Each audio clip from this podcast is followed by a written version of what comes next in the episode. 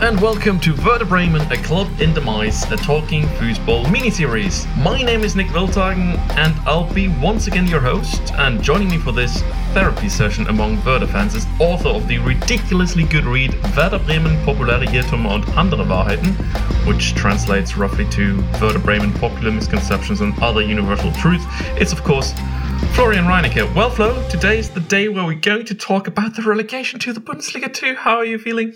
Well, uh, I, I, think I handled it um, now. So we uh, record in the week leading up to uh, the first um, second Bundesliga game of Werder in over four decades. Yeah, and the squad is far from ready. So uh, it's a disastrous off-season for Bremen yet again so far, but I'm I'm still looking forward for that match uh, against Hannover on Saturday. So I'm not sure when this pod is released, but might be that you all know how the season started. It's probably released before the start of the season. Yeah. So, um, but you know, you might know by the time you're listening to it. Anyways, uh, so to catch you up on what was going on on the last episode, last time we left you, I was in Stavanger. Now I'm outside of Stavanger at my cabin.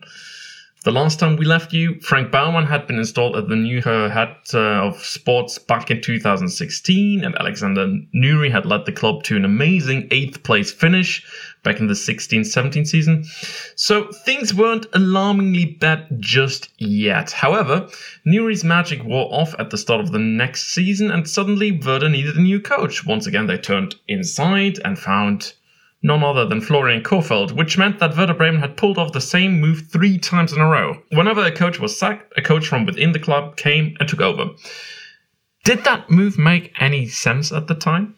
Yeah, I definitely thought so. And I don't think you can equate Skripnik, Nouri, and Kohfeldt just because they coached the second team. So uh, out of principle, I'm not against it because they are three completely different coaches and, and Kohfeldt is definitely the most complete out of this trio, I think would be my assessment. And I was strongly in favor of this move, especially because of the alternatives, because most of the guys like they are uh, known names like like a, a Labbadia type of, of coach and like I, I wasn't seeing long term success with coaches who were banging around the Bundesliga for some time. So I, I really hope that Kohfeldt would be able to show that he is a great coaching talent.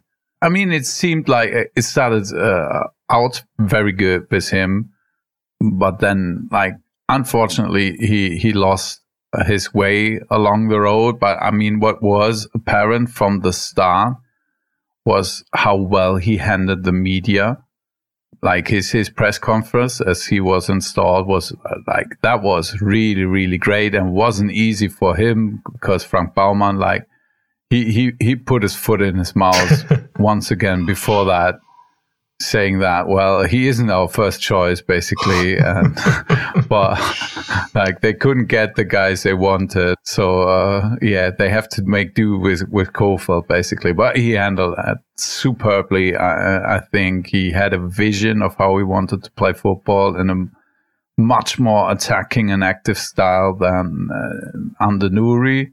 And that was what we saw in the first matches under Kohfeldt that like they were trying to win games, and I, I for one, um, I really like the approach much better than just trying not to lose. Mm. Yeah, I, I, so I, I, think a very promising start with with Kohfeldt as a whole, and and like I said before, I like if they would have taken a fourth guy like uh, uh, uh, from their second team, I, I don't think that means necessarily that it's a wrong move just because they try like the the coach they had promoted before didn't work out three times in a row because I, I, think you have to look at the coaches individually and I, I think it's like they're three totally different personas and, and coaches so yeah I don't think that was a mistake necessarily yeah, I mean, it, it, worked out with Thomas Schaaf as well, as we discussed on, on the on the last episode. Um, yes. So, um,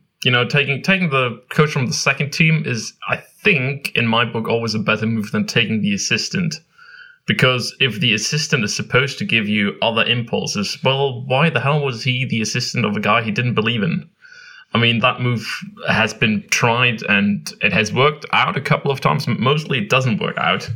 I remember Hamburg SV having a spectacular bad time when they made uh, Michael Oenning head coach after, I think, was it Armin Veh? Could be. And they had these other. Um, Rodolfo Esteban Cardoso, who's, uh, who had passed. Uh, yeah, and another, I think, South American guy in there uh, from assistant uh, to head coach didn't work out. But like, it would be a long podcast if we would talk about all the coaches that didn't work out at Hamburg. Oh, I mean, I don't that think is, we can take that detour, Nick. That that is for our, our, next project for the next summer break. All coaches that didn't work out at Hamburg. The longest podcast ever recorded about German football. Yeah. Anyways, uh, but you know, when coming back to Werder picking the second team coach time and time again, it it goes to show that Werder is sort of a club with a true family feel to it, isn't it? The people who do work at the club have oftentimes been there for ages. You know, the guy who's the greenkeeper, the guy who are the announcers at the in the booth on, on match days. Everybody has been around the Weserstadion for ages. So even though we, as we said, it might not individually speaking be a bad choice to take Nouri, Skripnik, and Kohfeldt after one another because, as as you said, they're different coaches, all of them. But why is the club resisting outside influences at any cost over the last few years. I mean, that is probably one of the biggest criticisms I've heard in some of the media. And, you know, if you just, you know, stand on the outside looking in, it might seem like a valid criticism as well. Yeah, I agree. That's a de- definitely a valid criticism, especially uh, like on on some roles inside the club. I mean, the, the biggest example, and I know you, you, you would have led me that way, but I think it's, it's worth mentioning when we talk about why Bremen is such like this family feel and why that uh, a mistake in some parts because they had a very good head of scouting department. His name was uh, Tim Steidten. You probably, or many of you probably haven't heard of him, but he was at least partly responsible for transfers like Delaney, Augustinsson, Rashica, Pavlenka, Gnabry, Klaassen. So basically all the good transfers in recent times were done while he was there. Uh, and he did such a good uh, job for Bremen that he was snatched up by Leverkusen, where he is continuing to do a very good job and has a great talent, albeit with a much greater budget. But if you think of players like like Diaby or Tapsoba, especially, I think he came from the second French division to Leverkusen, and he's really a great player. So, a guy who's obviously really good at his job, and the replacement for Steidten was Clemens Fritz. So, he's a Werder legend, but I don't think he's a perfect fit for the job. Um, and if we look into Steidten's career a bit, it's also this Werder family theme, but with, with Steidtens, it's a bit different. Uh, he began his career as a chief scout for all Bremen youth teams. So he was scouting the local talent and decide who should go on playing in the academy and who should they sign for the youth teams and so on. And did a good job. Then he uh, joined the data analysis crew of Bremen before he went on and became the leader of the scouting department. I think that was in 2016. So after Eichin left, uh, Steidten was the guy uh, responsible for the scouting department. So that's the background I want for this position. Not every role should be filled with ex players, in, in my opinion, because he has this savvy, nerdy data background. I, I, like, I want my chief scout to know what's going on in the second Belgian division. So that, like, for a club like Bremen, that could be pivotal, unearthing talent. Or the second French uh, division, I think, like, now the second French division is a very important league for many smaller Bundesliga clubs to scout and unearth talents because there's some raw talents you can find there. And like this source of talents from non Bundesliga leagues, it basically dried up after Steidten left. And that was a big problem because if you uh, buy players from inside the, the Bundesliga, it's not only hard to get really players w- where you get a resale value, which they totally lost out of their side, but you also have to pay more. Yeah, I mean that after Steidten left, there was sort of that change of philosophy. Hey, we're going for established Bundesliga players. Hey, let's go for Leonardo Bittencourt, who's 26 years old and by the time his contract ends is 30. Hey, let's go for Ömer Toprak, who already is 30, who's never going to be resold for 5 million euros. Hey, let's go for Niklas Füllkrug, who has an injury list that is longer than, you know, James Joyce's combined works five times over. But hey, let's go and sign him nevertheless, because Kohfeldt likes him. And, you know, getting these German established players into your team might be a good thing if you get a decent deal. If a club wants to get rid and wants to get rid on the cheap.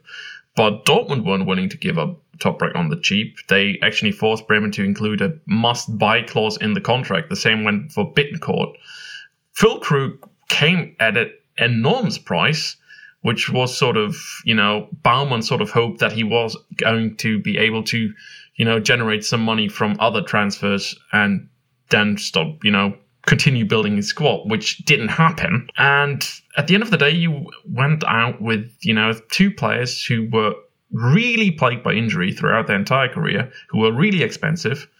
And you lost, you know, that thing that Steidten brought to the club, which was, hey, let's go look elsewhere. Maybe let's look at Austria. Let's look at Denmark. Let's look at, you know, players who are unhappy in the Premier League. All of those options, besides the Premier League option maybe, are cheaper, are probably better and more sustainable for Werder Bremen.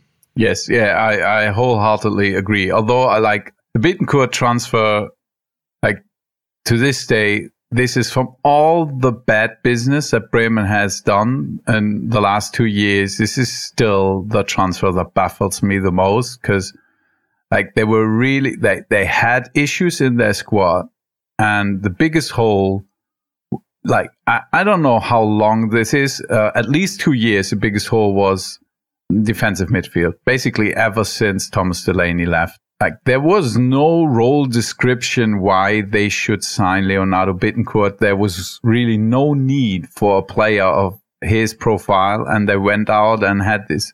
Oh, hang, uh, didn't Kohfeldt say that he needed a player who isn't able to play pass in the last third and just goes for hopeless shots from like 30 yards out every time he has the chance? Yeah, I mean, probably. That, that, and if like if you playing uh, counter uh, where you go four against three is always the best to shoot from 30 yards out. Yeah, yeah, yeah. That's, that's a bit that, cold playbook. Every data guy will tell you that that's that's the thing to do.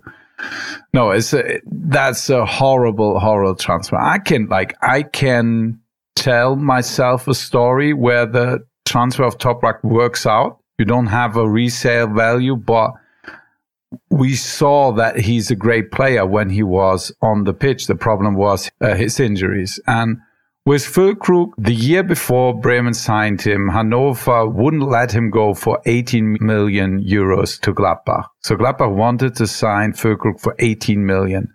One year later, and one like totally destroyed knee later, uh, Bremen signed him for half that money that Hannover didn't want to let him go the year before. And if you tell yourself the story, okay, like he, he was around 20 million worth one year before Bremen signed him. If he only can like get past his injury proneness, it's a bargain. So I can see that being at least a valid story that I can see some merit in didn't work out that way. If you have a decent medical department, they'll tell you not likely to happen. Well, the question if is you, how if, how predictable are injuries? So I'm I'm I'm I'm no expert there, but I, I at least can see myself. So and you you saw that in the first year, like Füllkrug started out hot before tearing his ACL. Mm. So if he would have stayed healthy that year, it probably would have been a at least decent transfer, uh, I think. But that was always a big question mark. And like the problem with football, like we, we dealing with probabilities. So, and in the end, like there's one outcome. So Füllkrug got himself injured after four match days, uh, after his transfers. But like the likelihood of that happen, no matter what, like all the pessimistic Bremen fans will tell you, wasn't a hundred percent. Like it wasn't hundred percent that he had to tear his ACL. And I can't tell you how like how high was the probability that he was playing 30 games in that season. Not sure. 10%, 20%, maybe, maybe higher, maybe less. So we never know. But I think if you judge a, a transfer like that, you, you shouldn't just judge by the binary outcome because uh, like there's always a lot of luck or misfortune or uh, involved and stuff like that happening is at least try to understand is there a valid thought process behind that mm. and I, I, I think my my criticism would be that you sign two players that are huge gambles in terms of injury who are supposed to be important parts of the team. If you sign Füllkrug, it doesn't work out, and you sign a defender who doesn't have injury problems, okay, fair, fine enough. I mean, you have to have at least fixed one, yeah, one problem. That's here. a valid point. But if you sign two pillars of the team and you know both of them are plagued by injuries, and then you go on and sign Leonardo Bittencourt, and you don't do something on the defensive midfield position. Yes, that's uh, that's the biggest problem. So, like, sign Toprak and Füllkrug, but then don't sign Bittencourt. Sign a defensive midfielder who's up to the task playing in the Bundesliga. There so, you go. Yeah, but uh, but I agree. Two two of these transfers probably was too much of a gamble. Um, but it was, I, I think with Toprak, it was that Veljkovic got himself a quite a serious injury uh, at the end of the transfer windows and Bremen had to do something. Mm. Uh, so I don't think that was something that was planned out wisely. Needed somebody quickly, yeah. Like the Selke transfer. Mm. I mean, Christian Gross got quite a few matches for Werder Bremen in the Bundesliga, and he yes. was planned as a, as a, you know, the captain for the second team.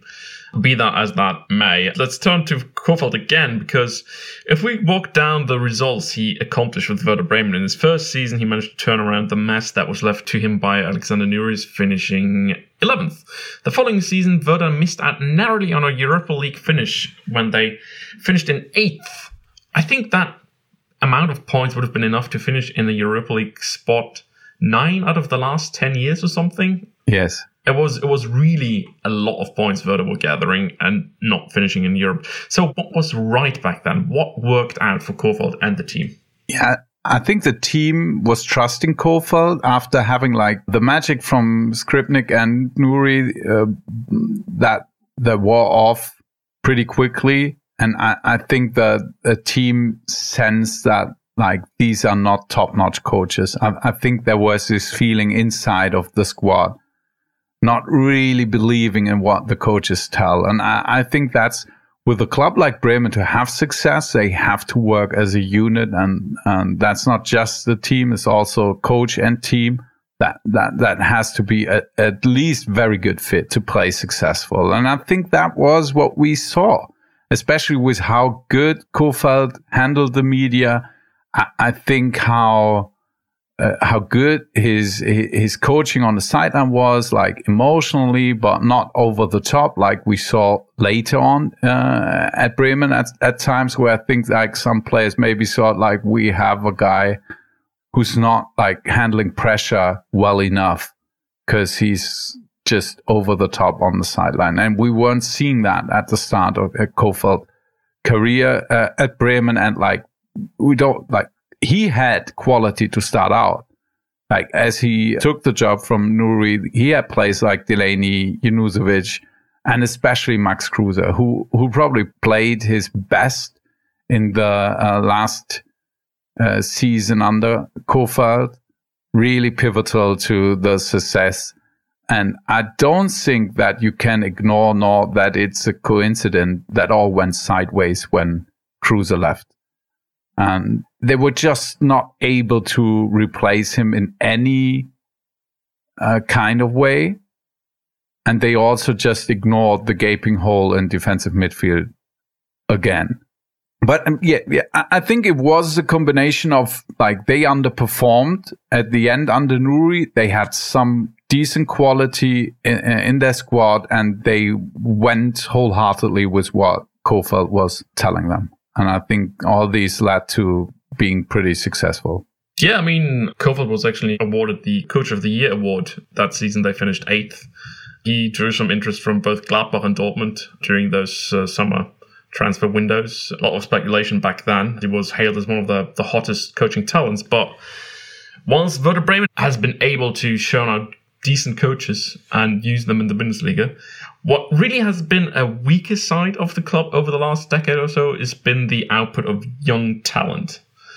And now we talked about this. Uh, Werder Bremen, financially speaking, isn't among the big boys of the league anymore.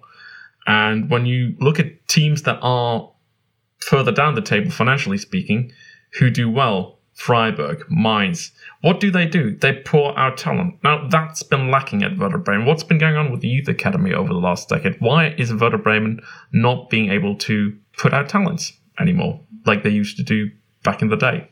Well, the, the youth academy is a bit aged in Bremen, and there are plans for a newer and bigger uh, academy for quite some time, but it's put on hold uh, because of the dire financial situation. There are also some legal issues because it's in a flooding area and uh, it has to need certain security aspects. And I mean, we've seen that. We we talk uh, the week after the we had great floodings in Germany with a lot of people losing their lives, unfortunately. So it's definitely problematic because they want to set it up in a, in a flooding area. And like we've seen now that maybe that's not the best idea, but for now it's not possible for them to go forward with these plans because they don't have the money uh, to do uh, to do them. But I think there are still some at least decent prospects, but Werder is doing a poor job promoting them. So if you have a, a homegrown player out of your academy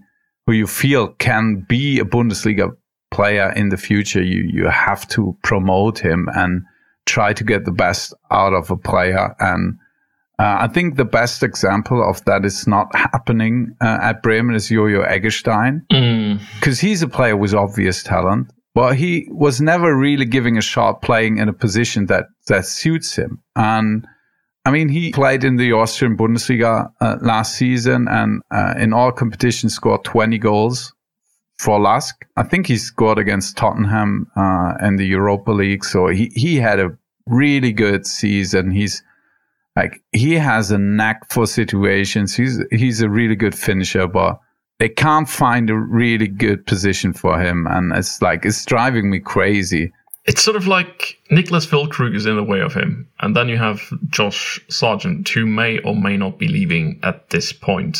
Obviously, some interest. Yeah, but Anfang says he's not a like he's not a true number nine, which which might be true, but like find a way to include your most talented guys in your squad. It's sort of like. I, I really hate that word concept coach, which is sort of like a German word, but that's sort of like a coach who has a clear cut concept and who doesn't deviate from that concept. But think about it. Even Pep Guardiola, when he came to Bayern, saw that Arjen Robben and Ribéry were such threats on the wing that he needed to include wing play in his tactical setup. And, you know, Pep Guardiola wasn't really big on wing play when he was coaching Barcelona, but he saw the potential in the players he had at his hands. He knew that he needed to use that. When you have a player like Eggestein, you need to see the potential that you have on your hands and you need to bloody use it. And to say, well, he doesn't fit into my concept, that really doesn't make a good coach in my book. I'm sorry. I agree 100%. And that's just one example. Uh, I mean, one player in the squad is Luca Plogmann. Uh, he, he's playing the Olympics with the Germany squad. Like, it's said that he's one of the brightest goalkeeper talents in Germany. I'm like, I haven't seen enough of him to be the judge of that, but I remember like when he was 18, I'm not sure who did it. Like one, one coach gave an interview where he said like, if Luca Plogmann isn't a Bundesliga keeper in four years from now. Like something had to have ter- terribly gone wrong for that. I mean, he had a few injuries, but still. ACL tear um, when he was on loan there last yeah. season. He's keeper number four in Bremen with Pavlenka, Kapino, and Zetterer also being there. Mm. Like he's swamped under. And like he's being called up for the Olympics. Like it shows like he is a great talent, but Like he doesn't get it. Like they, they should have had more courage in playing their guys if they are really talented. And I don't see that happening. And a guy I was impressed uh, in preseason uh, this year is Eren Dinkçi. And I think it's really unfortunate that he got a minor injury, missed the last two preseason games, because um, I think he would have had a shot to start at the season opener. But all in all, you're right. There's a lot of quantity and academy players in the club. So Maximilian Eggestein is, is probably the most prominent. And that's why, like all the stats where you can see how many minutes do academy players get in the first team, Bremen does look very good because of a guy like Maximilian Eggestein playing every minute. And uh, in the past, you had uh, Philipp Bargfrede also having many minutes. So you got few players that got many minutes and I, I just read a stat today that there are 12 academy players in the current squad, which is the most of every second division club. But most of them are, are not really in the running for a regular playing time. So it's sort of like when you want to loan out half of them, like Tore Jakobsen, yes. who now is out for yeah. the rest of most most of the season because he got an ACL tear. Yeah you want to loan them out because you have that idea. Well, if we loan out talents and develop them at other clubs, we might, you know, it might come back to, you know, be good for us, pay, you know, get a payoff. And as we discussed on the last episode, the only guy who's managed to, you know, make his way into the Werder team after Thomas Eichin cooked up the idea almost a decade ago is Jean-Manuel Mbom. And, you know, for decades. Well, or Manu Schmid, I, you can make an argument oh, for Schmid, Schmid as, well. well. But he isn't an academy player. So he was bought and then uh, straight after he was loaned out for uh, one and a half years. So two players in during one decade. Yeah. That is a bloody awful return. And, you know, as it does cost money to develop talents, this is probably one of the more, more money wasting ways of doing so you probably could develop more talent using less resources in another fashion, if you ask me. But hey, if Werder insists on doing it that way.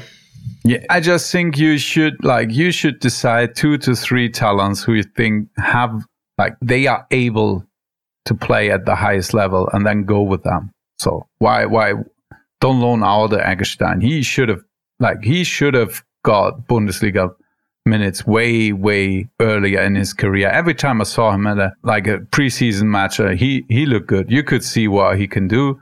Like physical, he wasn't. Maybe he wasn't up to the task. Maybe in in in practice, you you don't always see, but like there are certain situations where you just can see there's something different uh, about him than with many other players, and like sometimes you have to trust him. I, like I, I always like I'm in the opinion if you like uh, would judge Ailton after his performances in practice sessions, he probably wouldn't have had many Bundesliga games. It's there's certain players. You'd probably say Tony, the the McDonald's over the road. They have a they have a company team. Yeah. Why don't you go and join them? Yeah, free food. And, and that's I think is a, is is a big problem. And I hope that maybe, I mean, we talked about that, that Anfang has his idea how he wants to play. which really like you, you, you couldn't be more off of what the qualities in the Bremen squad are and what Markus Anfang wants to do. Like it's really like he likes to play in a 4-3-3 or a 4-2-3-1 with attacking wingers and you don't have any wingers in the squad after Rashica left. And it's still the way they want to play. And it's definitely a chance for Eren Dinkçi because he at least possesses the pace to play on the wing. He's a central striker, but he, like, I saw some good preseason games of him on the wing. So maybe that's a chance for him. But as a whole, uh, uh, yeah, I, I, I think that what they're lacking is like this clear plan these two, three guys, they got the build of a Bundesliga player. We promote them. Maybe it hurts us in one or two games, but I'm not sure it, it really does. I mean, it's not like the other guys who played did a great job all of the time. So then why not play your own, own talents? But it's, it's definitely a problem that that didn't happen. And the old academy, maybe that's the reason why they don't get to have the brightest talents because it's like it's a nationwide race to get the brightest talents. They're coming from all over Germany to the academies of the Bundesliga clubs and, and Bremen, like they don't have much to show for right now if they're showing them um, the, the logistics and, and everything is like they, they can go to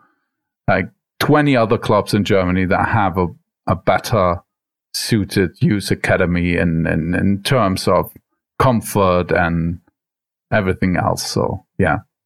All right. On on that bleak note, we'll uh, we'll take a little break, and afterwards we'll talk about the year everything. Well, whether whether shit hit the fan. So stay tuned for that.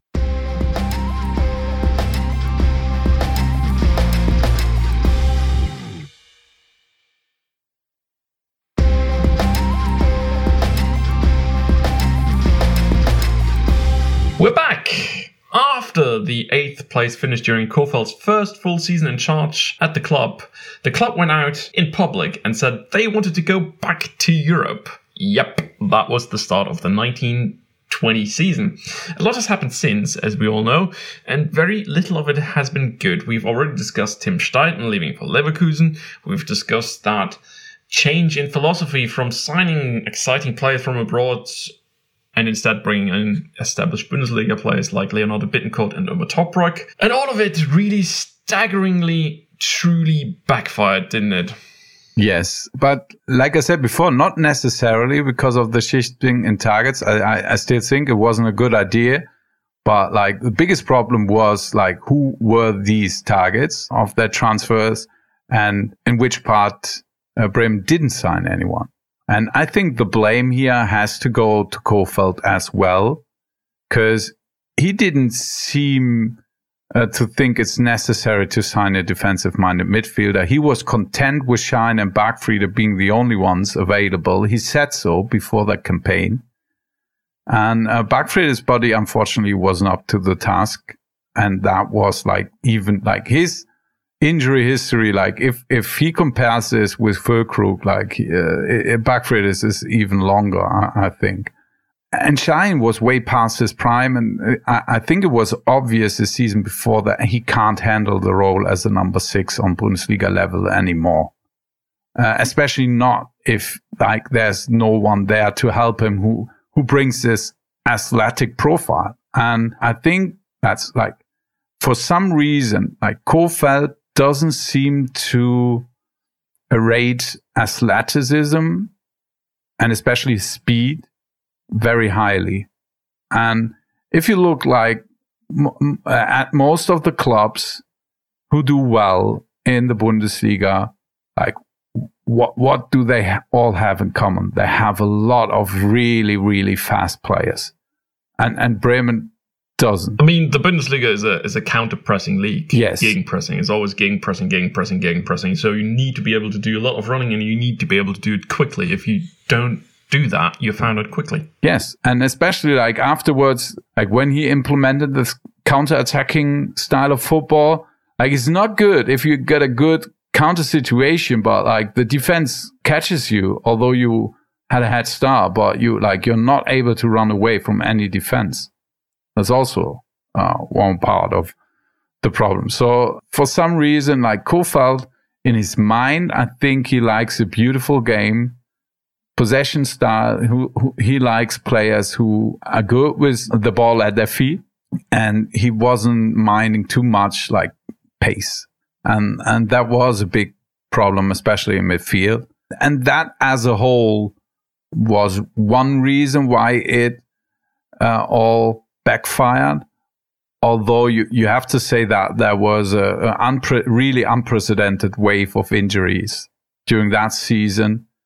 And that's also a big part of why uh, Bremen hit the trouble. And the third reason, in my opinion, is just like Kohfeldt really went uh, to a cul-de-sac and didn't turn around anymore, changing his whole philosophy of, of football and uh, I don't think that he's a, a, good coach when he tries to set up a defensive minded uh, team. I, I, just not think that it's his forte. Mm. And I, I see coaches like Urs Fischer for Union Berlin in his first Bundesliga year, like they doing clever defensive strategies and have done the Umschaltmomente when they get possession uh, of the ball and then they really play quick. And, and that wasn't happening at Bremen, uh, like at any time. I didn't have the feeling that it's like anything is well thought out. It's just like we defend with 11 guys and we have no clue how to score goals. Rashi, you, you run. You're the quick one. Rocket Man.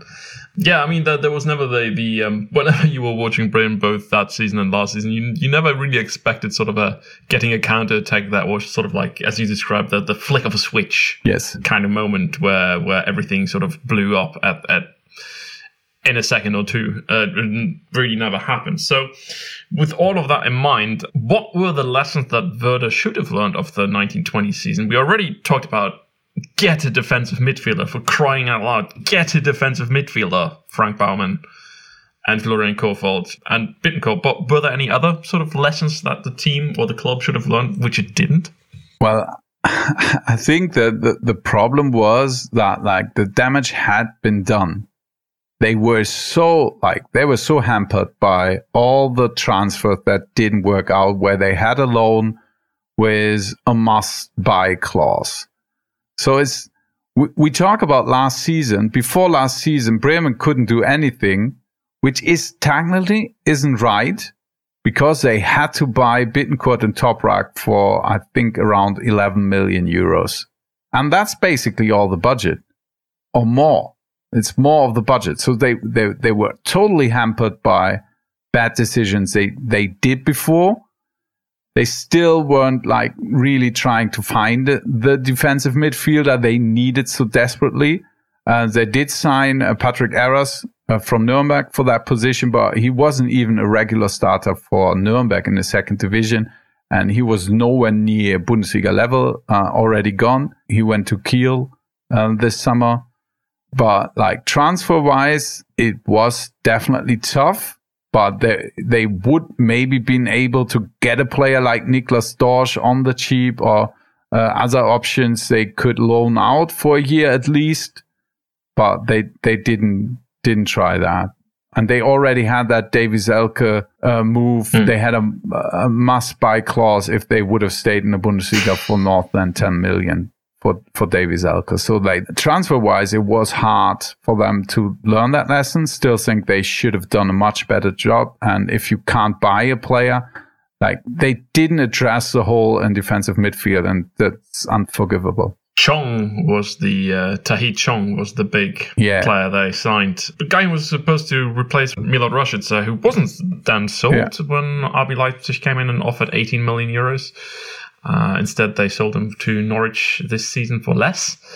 So Tai Chong then went to back to Manchester United and was loaned out once again halfway through the season because yeah. he didn't work. But, but he, he, didn't really work out at Werder. No, he didn't work out, but he wasn't the issue, and he was cheap. So I, I like I'm I'm I'm not uh, rambling on about Chong. It what was what I think was taking in that regard. Yeah, I think a lesson that they should have learned um, transfer wise, maybe they did learn a bit, but they weren't able to act on it just because they, they didn't have any room to maneuver because of the bad decisions before. But they were not trying to change the style of play. And that was the biggest issue, in, in my opinion. Kohfeldt should have gone back to his active and attack, more active and attacking style of football, but they didn't even try. And if we remember at the start of the 1920 season, Bremen didn't play bad football. Mm. For times they having ridiculous bad results and all the expected goals models were saying that they should do much better and just weren't.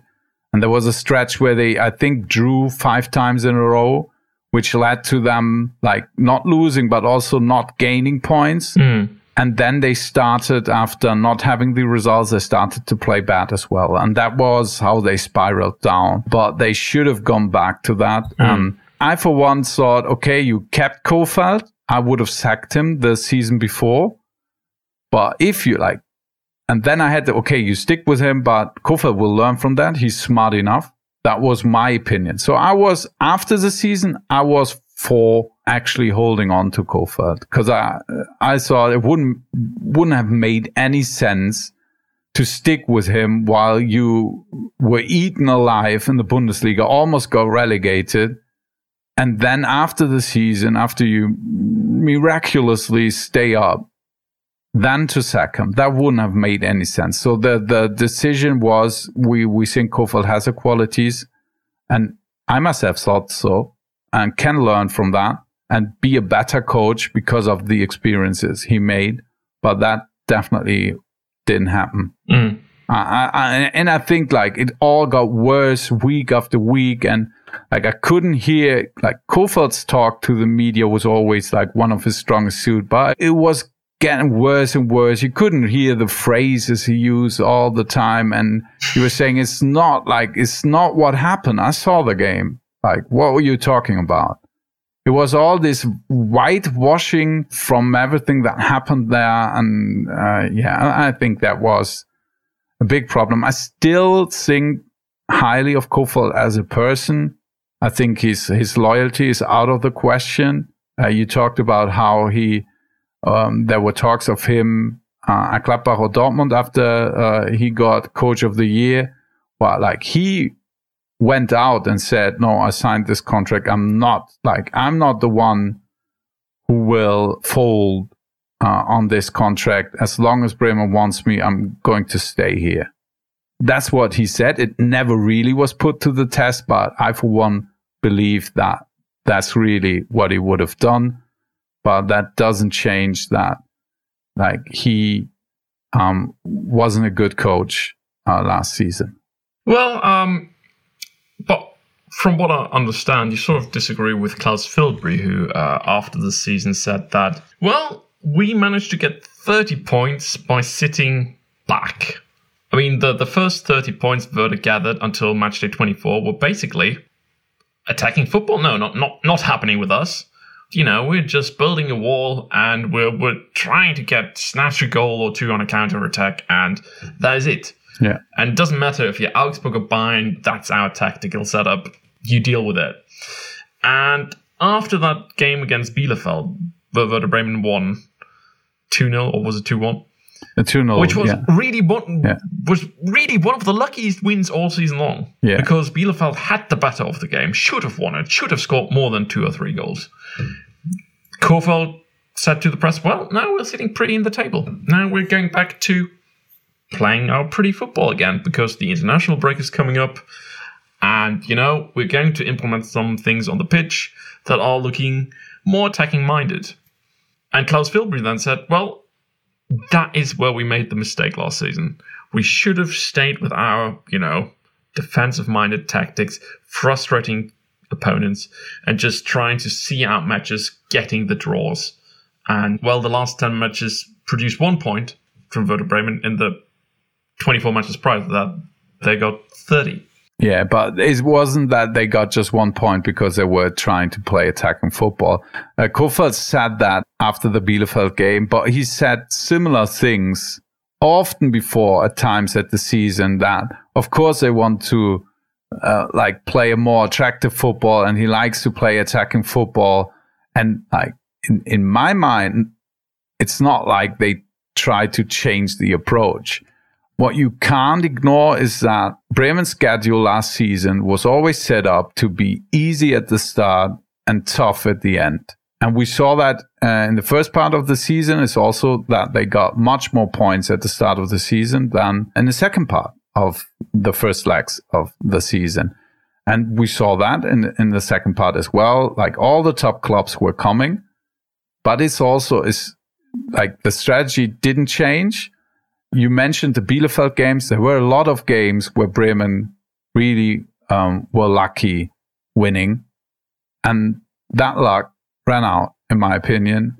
I mean, they had two dodgy video assistant decisions that did hurt them a lot when they played at Cologne. Could have been a win, but should have been a win. Should have been a win. Yeah, a goal that shouldn't have stand got ruled a goal, and vice versa against Mainz. Mm. When Füllkrug scored the equalizer, should have been a goal, but was ruled out by the video assistant. But as a club, you should overcome that, especially if you're 11 points up. But I, I think it's like Filbry, like, I, I think he's really bad at what he's doing and he shouldn't talk about um, the sporting s- style of things. And it's like his description is putting the blame on a guy who isn't there anymore I mean, Kohfeldt did the same thing after the Augsburg game. He put all the blame to Christian Gross, who got that yellow red card, which was so stupid. I really like, I, I couldn't, I, I was out of my mind for 15 minutes after that because it was so obvious what Augsburg was trying to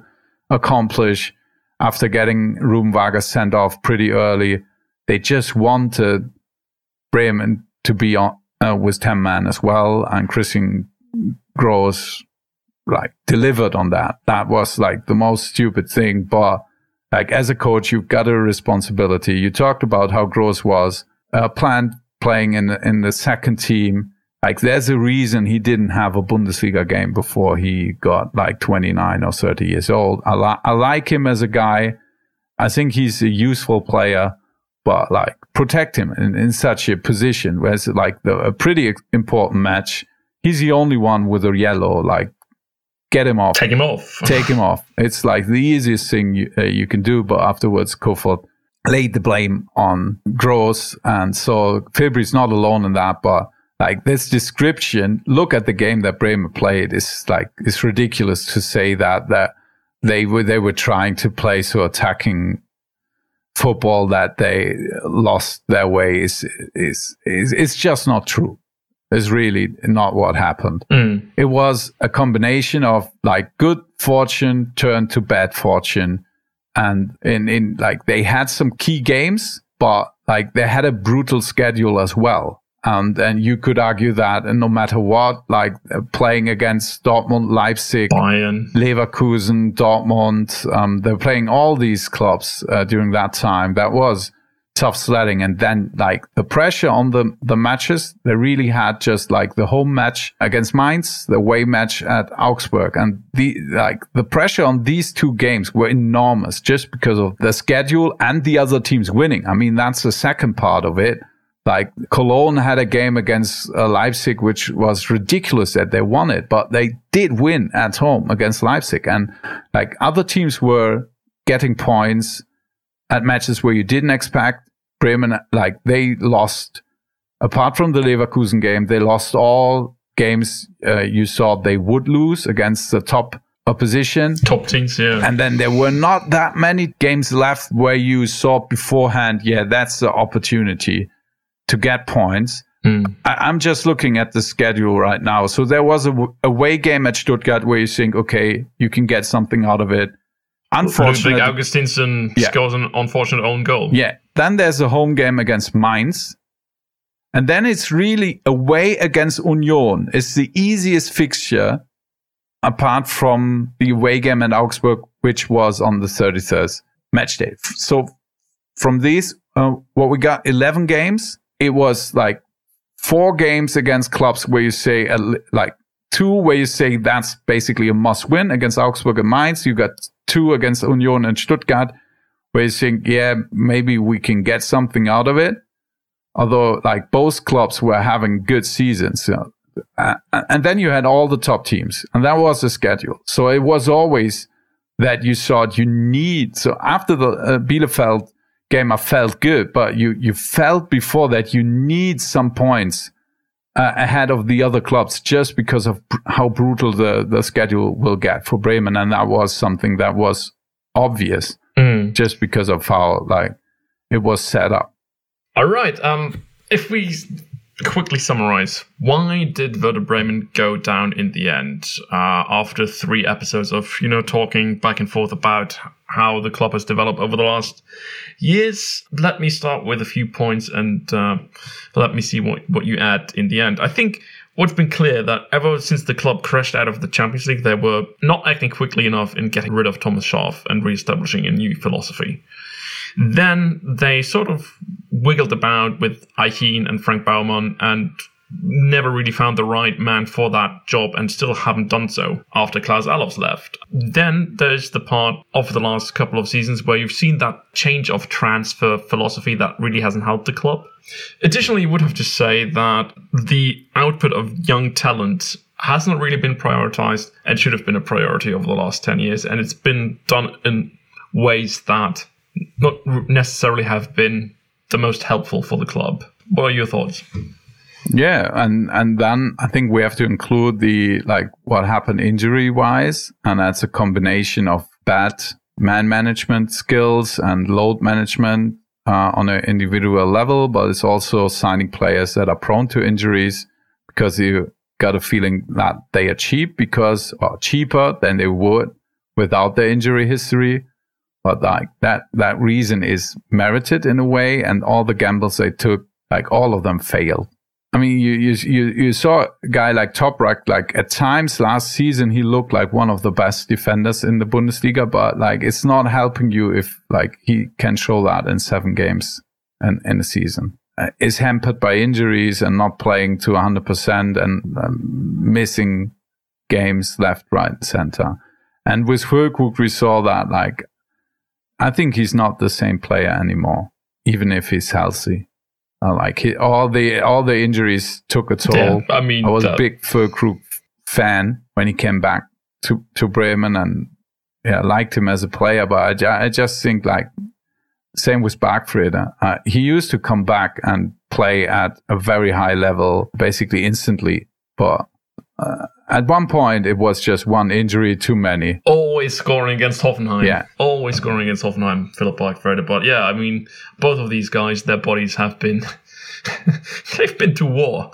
And yeah. at some point, those war wounds cannot be repaired yeah, and, at an adequate level anymore. And I would add just like as a club, not having a courageous enough strategy and not having a coherent strategy, that's what like that's what we want to do. We need these kind of players to succeed.